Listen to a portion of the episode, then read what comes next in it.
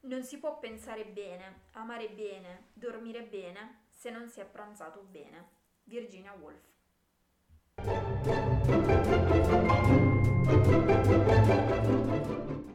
Salve. Salve Salvino vicino. Buongiorno, buonasera, buon pomeriggio, ben trovati. Allora, entriamo subito nel vivo della faccenda per questa nuova puntata. Come avrete intuito dall'intro della, della puntata, parliamo di una cosa che ci piace oltre ai libri. Il cibo! Eh, Cos'altro se no? E quindi i- Diciamo- non tanto i dieci libri in cui si parla di, di- di cibo, Eh, ma i piatti letterari I dieci piatti letterari che ci stanno più, più a cuore, niente, che ci hanno fatto venire anche più acquolina in bocca leggendo. Bene, Bene, procedi, Mm, procediamo e apri tu le danze. comincio. Sì, sì, sì, sì. Allora, comincio così proprio subito subito con uh, un libro famosissimo di cui non abbiamo mai parlato, che non vi abbiamo mai nominato, che proprio ci fa schifo, odiamo, niente di tutto, Harry Potter. E eh, chiaramente i piatti nominati in Harry Potter, sia i cibi che le bevande, insomma, è tutto un po' Eh, strano, sì. è tutto un po' curioso. E le, le cioccolane, la burro birra, allora ci sono loro che vanno in gita uh, a Housemaid e provano tutte queste cose e chi- come dimenticare la- già di- l'inizio di, di tutto di Harry nel treno quando scopre Mm. l'esistenza delle cioccolane Vero, vero. e vede Silente che si muove nel, nel- nelle Non puoi carte. pretendere che stiano lì tutto il tempo. E, e tra l'altro eh, noi le cioccolane le abbiamo provate. E, E non solo quelle. e anche tut- le caramelle tutti i gusti più uno. Un ricordo aberrante. Se voi poteste vedere la faccia di Cristina in questo un momento. ricordo aberrante. eh, diciamo che la caramella a gusto gomito non è piacevole. Ma neanche quella cerume, io inserirei così giusto per um, rendere un po' di idea. Però andavano provate. Noi stomaci di ferro. Sì, esatto. Eravamo un pelino più giovani, forse, ma provate adesso. Non moltissimo, però vabbè, diciamo che il lockdown ci ha provato più che altro. Diciamo così.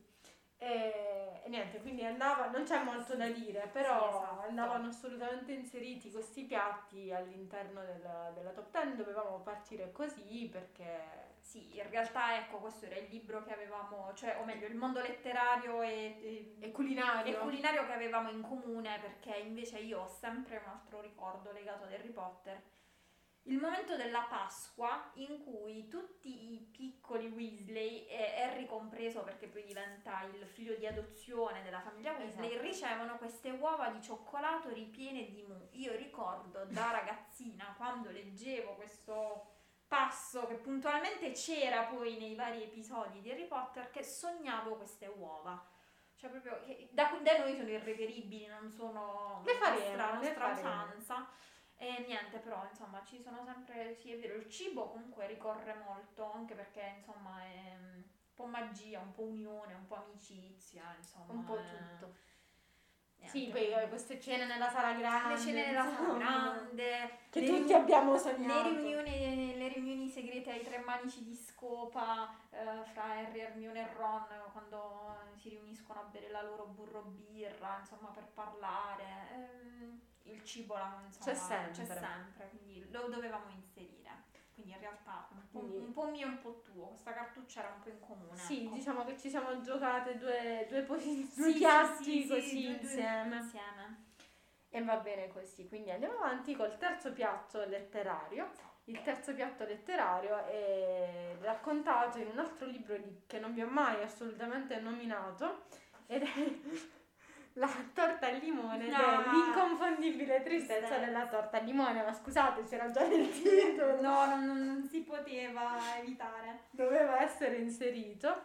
E questa torta al limone triste che è quasi magia, non Johnny, Mm. ma Per davvero. ma eh, Rose più che giorni. Esatto. È un libro del 2010 edito da Minimum Fax e racconta appunto di questa bambina, anche se in realtà non è proprio un romanzo per bambini, cioè l'avevo No. visto una bambina, però secondo me letto a 9-10 anni un No, po' di- no, cioè, no, assolutamente. è un po' inquietante. E questa bambina che scopre che, mh, di sentire le sensazioni di ciò che mangia, ovvero quando le viene preparato qualcuno da terzi, lei eh, percepisce le sensazioni che questa persona provava mentre cucinava. E da qui però eh, scopre che in realtà la, la sua mamma, che lei vede sempre allegra, allegra, spensierata, sorridente, attiva, è molto triste, cupa, nasconde dei pensieri e così, mangiando il cibo che tutta la sua famiglia le prepara, essendo la piccola di casa, inizia a mettere in fila dei tasselli sulla sua famiglia e molte cose non le piaceranno. Esatto. Quindi in realtà è un libro un po' dai risvolti tristi. Però in cui il cibo poi ehm, È è fondamentale. fondamentale anche poi per la storia di crescita di, di Rosa, insomma. Quindi Esatto. Veramente carino questo libro, carino carino. Io lo, lo sponsorizzo sempre, però ne vale la pena. No, ne vale, davvero ne vale davvero la pena perché anche io l'ho letto grazie, grazie a Ilaria ed è veramente molto, molto carino, una lettura veramente molto piacevole da fare. Bene. Però non smielata, ecco, No, no, mi fate no, no. l'idea sbagliata. No, no, no, assolutamente. Va bene, vado avanti allora. In un libro invece che forse di carino carino ha ben poco, eh, però in cui anche qui il cibo fa, la fa da padrone per ehm, la vita della protagonista, perché sto parlando di Kitchen di Banana Yoshimoto. Eh, in cui fra l'altro insomma edizione ehm, cioè in molte edizioni eh, sono, è anche contenuto Moonlight Shadow che era la tesi di laurea fra l'altro di- Sì. Della Yoshimoto. E niente che dire eh, c'è questa mm, citazione super famosa del, del libro in cui si dice che per l'appunto per, per lei la cucina è il luogo il luogo più sicuro, il luogo di, di conforto, insomma lei dice proprio non c'è, la protagonista dice non c'è luogo che io preferisca mh, rispetto alla cucina, perché in realtà come dicevo è una, è una storia tutto fuorché carina carina, perché purtroppo lei rimane sola al mondo, perde, perde sua nonna, che è l'unica mh, Parente. persona cara insomma che lei ha, e quindi si ritrova completamente sola e trova rifugio non nel cibo mh, inteso come unico compagno, per- però preparare il cibo, la cucina diventa il suo modo di esprimersi, inizialmente solo di impiegare il tempo, quantomeno di, di impiegare il tempo e la, mh, e la mente, le mani. Poi diventa davvero la sua ragione di, di vita, possiamo dire, e poi c'è tutta una storia, cioè in realtà è un libro in cui si parla veramente di tutto, cioè l'amicizia, la morte, addirittura un, un- tema che da noi oggi sta, come dire, mh, cavalcando l'onda delle notizie, che è la transessualità, insomma, alla legge Zan, non, vo- non volevo fare propaganda politica, però era per dire di quanto in realtà Questo- questo tema possa essere, possa essere attuale, eppure in realtà se ne parla veramente dalla notte dei tempi. E c'è, da- c'è davvero di tutto, è un libro veramente molto drammatico, molto triste, però in cui il cibo viene narrato eh, veramente tanto, cioè anche con tanta passione. Fra l'altro poi Banana Yoshimoto ha asserito che il suo cibo preferito in realtà è semplicemente un frutto, il mango. Cioè fa una, una descrizione di tutti questi cibi E che vi poi- fanno venire l'acqua, la- l'acquolina in bocca e poi in realtà a lei piace semplicemente sbucciarsi un mango e mangiarselo. La semplicità dei giapponesi, sempre spiazzante. Va bene. Bene, bene, bene.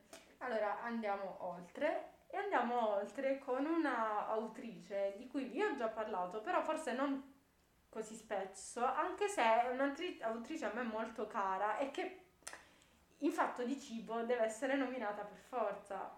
Anche perché non c'è un titolo di cui si può parlare, ma sono tanti i suoi titoli di cui bisogna parlare. Sto parlando di Fanny Flagg, che a me fa ridere sempre tantissimo. In realtà, poveraccio, scrive anche cose serie. Sì, sì, no, esatto. Però a, a me sa proprio di, di casa, di... mm, È vero, è molto rassicurante. Io la no- lettura non so, fa- faccio un riferimento che for- c'entra poco, però in realtà nel- è un'associazione mentale mia. Io quando ho letto i libri di Fanny Flagg, li ho letti tutti, ho pensato in quel mondo che lei ricostruisce, perché lei fa un po' la stessa cosa che fa Aruf, Aruf ovvero scrive i suoi libri usando sempre la stessa ambientazione e sempre gli stessi personaggi, è una sorta di comunità.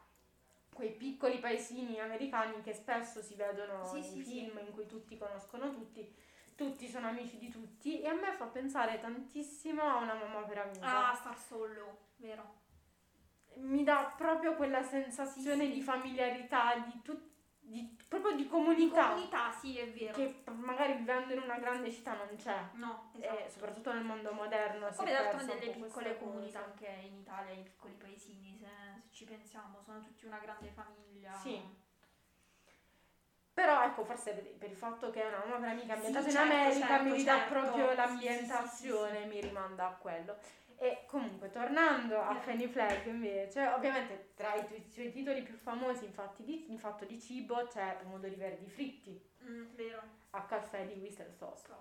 Ehm, ma eh, in realtà libro molto serio in cui si, pa- si affronta il tema dell'omofobia Libro e, bellissimo.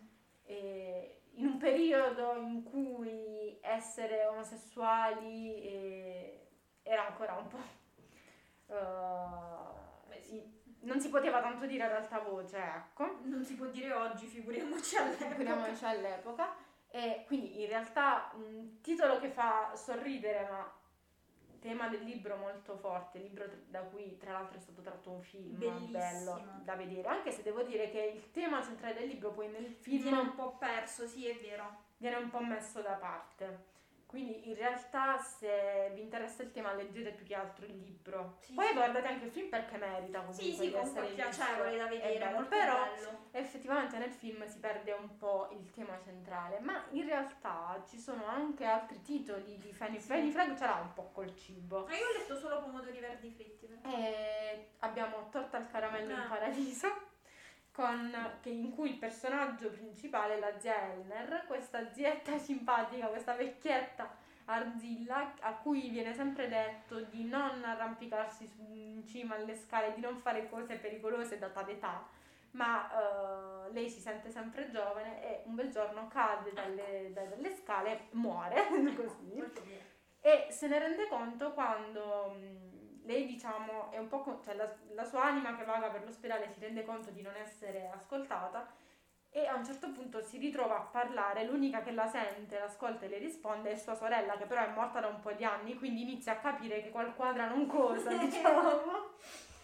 E in realtà è tutto molto poi simpatico, non, non mette angoscia, non mette ansia. E quindi c'è lei che che cosa deve fare? Arriva in paradiso e cucina Eh, e, e prepara questa torta al caramello per fare amicizia con altre anime nel però paradiso. vedi, è, è sempre lo stesso discorso, il cibo è condivisione. Esatto, Eh, cosa fai quando vai in un posto nuovo per farti accettare? È la tipica scena poi che si vede nei film, arriva il nuovo vicino, Cosa ho porta? Si porta sempre qualcosa di da mangiare. E, e siamo sempre un po' così. Come si dice a casa mia, si bussa coi piedi. Eh, esattamente. E, e tra l'altro poi ce n'è un altro ancora, un altro titolo tra i tanti e anche molto carino, Pane, cose e cappuccino. Mm. ehm, in cui eh, diciamo sostanzialmente eh, c'è questa bionda super sexy che arriva in città meglio torna ad Elmwood Springs che è questa cittadina immaginaria del Minnesota eh, e, e non, non si, non riconosce più il suo paese, se n'è andata da tanto tempo, è abituata alla vita da città e pensa che si annoierà tantissimo in questo paesello dove in realtà ne succede una ogni giorno e quindi non c'è tempo di annoiarsi.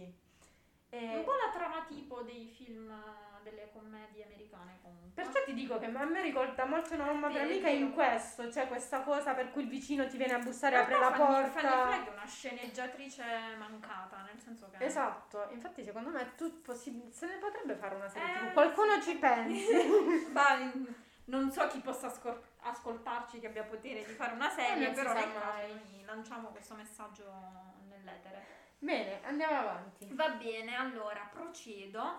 E dopo questa carrellata di, di- di cibi, veramente mi sta venendo anche un po' fame.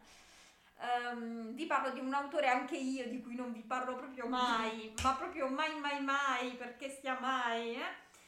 E sto parlando di Antonio Tabucchi. Mi dispiace, Mm. ragazzi, io per- sono, sono molto onesta nel. Noi ci proviamo ad essere versati. Però tanto... certe volte è proprio impossibile perché poi ovviamente ven- sovvengono alla mente quelle che sono le letture forse che ci piacciono di più. Eh. Nello specifico parlo di forse uno dei miei libri preferiti che è Sostiene Pereira. Se qualcuno non l'ha letto deve assolutamente farlo.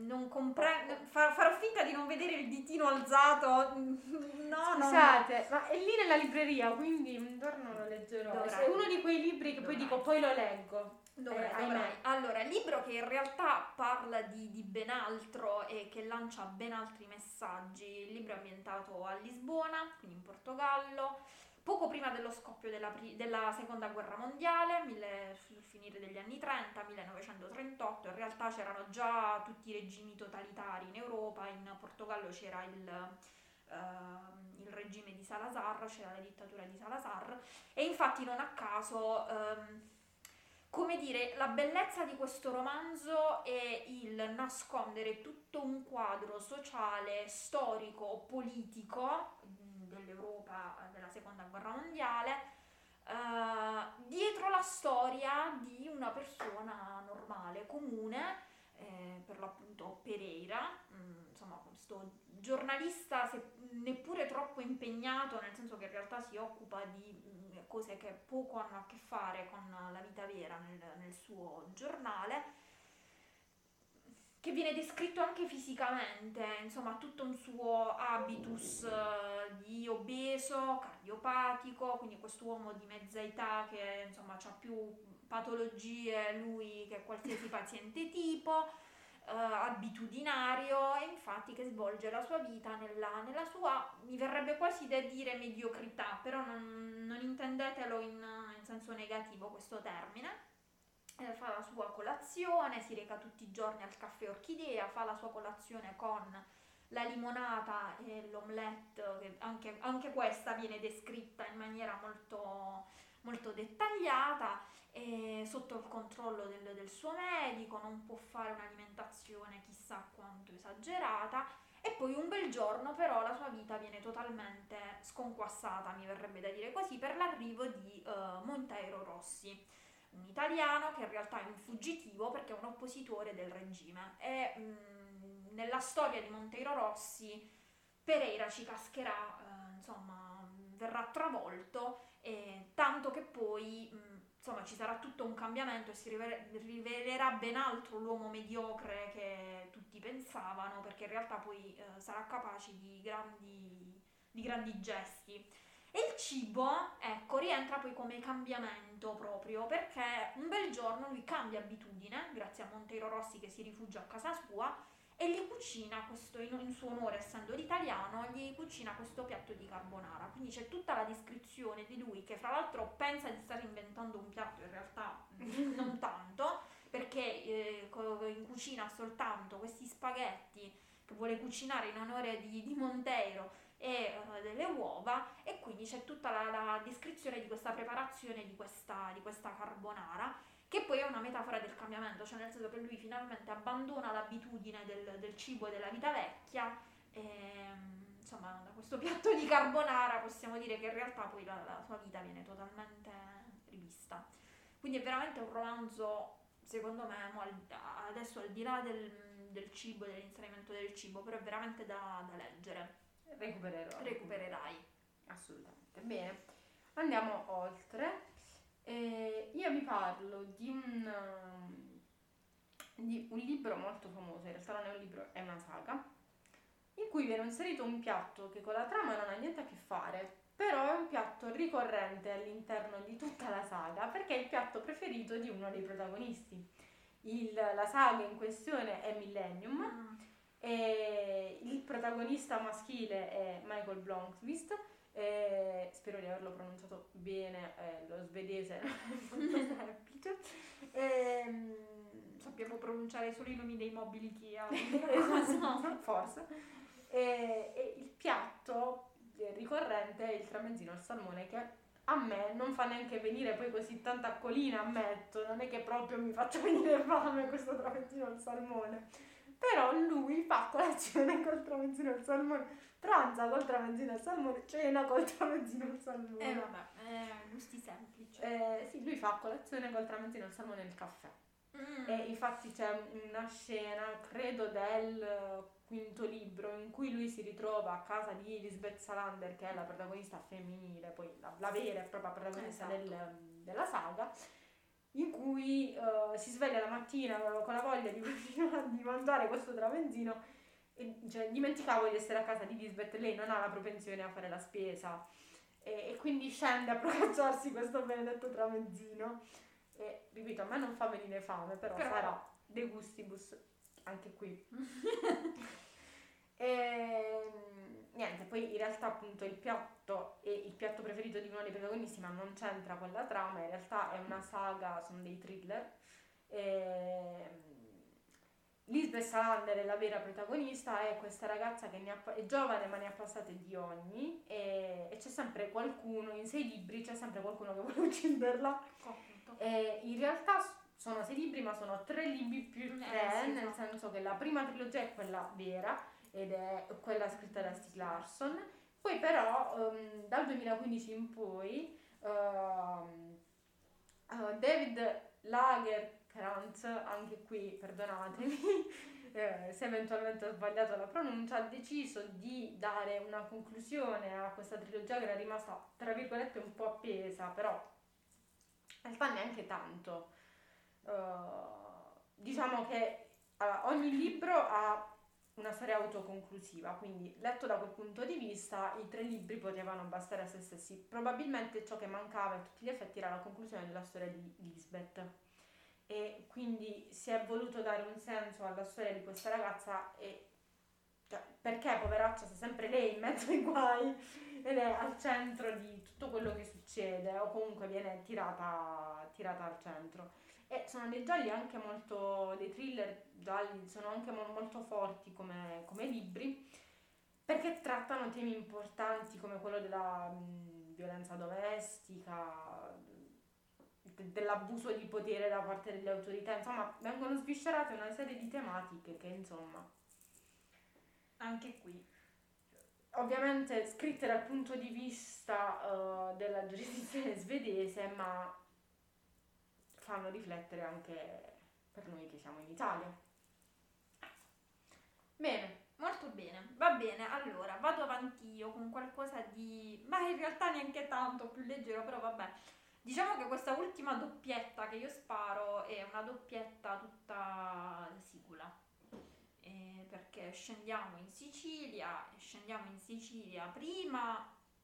Bah, voglio andare con qualcosa di più leggero, visto che insomma Ilaria ci ha introdotto a questo, um, questo mondo da thriller con gli arancini di Montalbano. Allora, anche qui altro libro di cui io non, o meglio, di au- autore e saga di cui non vi ho mai, mai, mai, mai, mai parlato. no, no, no. Eh, il maestro. Ehm, il maestro Camilleri inserisce spesso il cibo eh, in, tutti i suoi, in tutti i suoi libri, da buon siciliano, da bravo siciliano.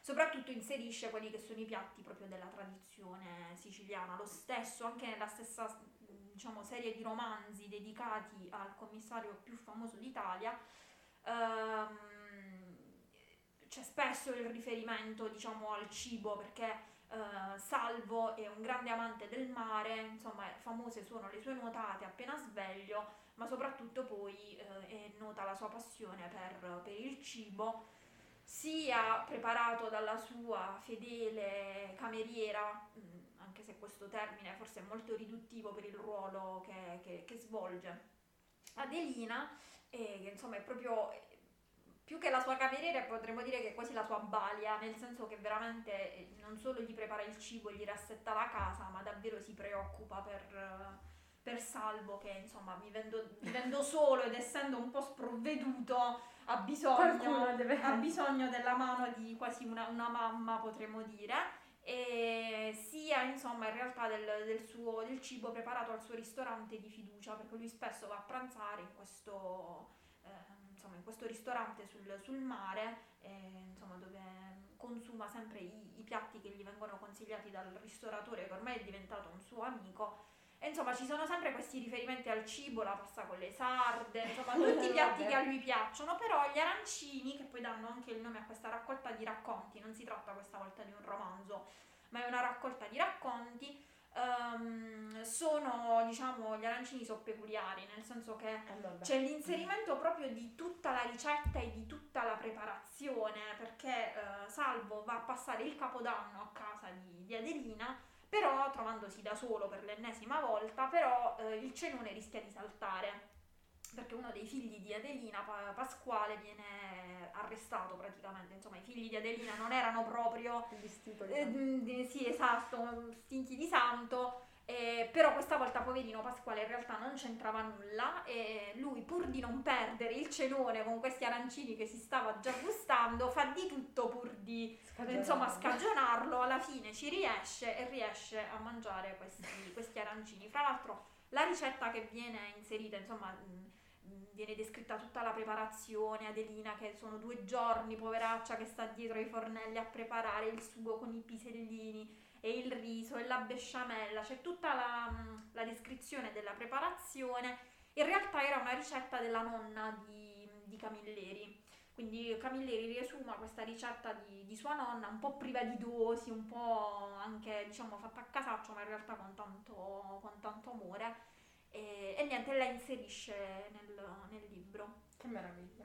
E che fame. Che fame, veramente, che fame, che fame. È una puntata di film.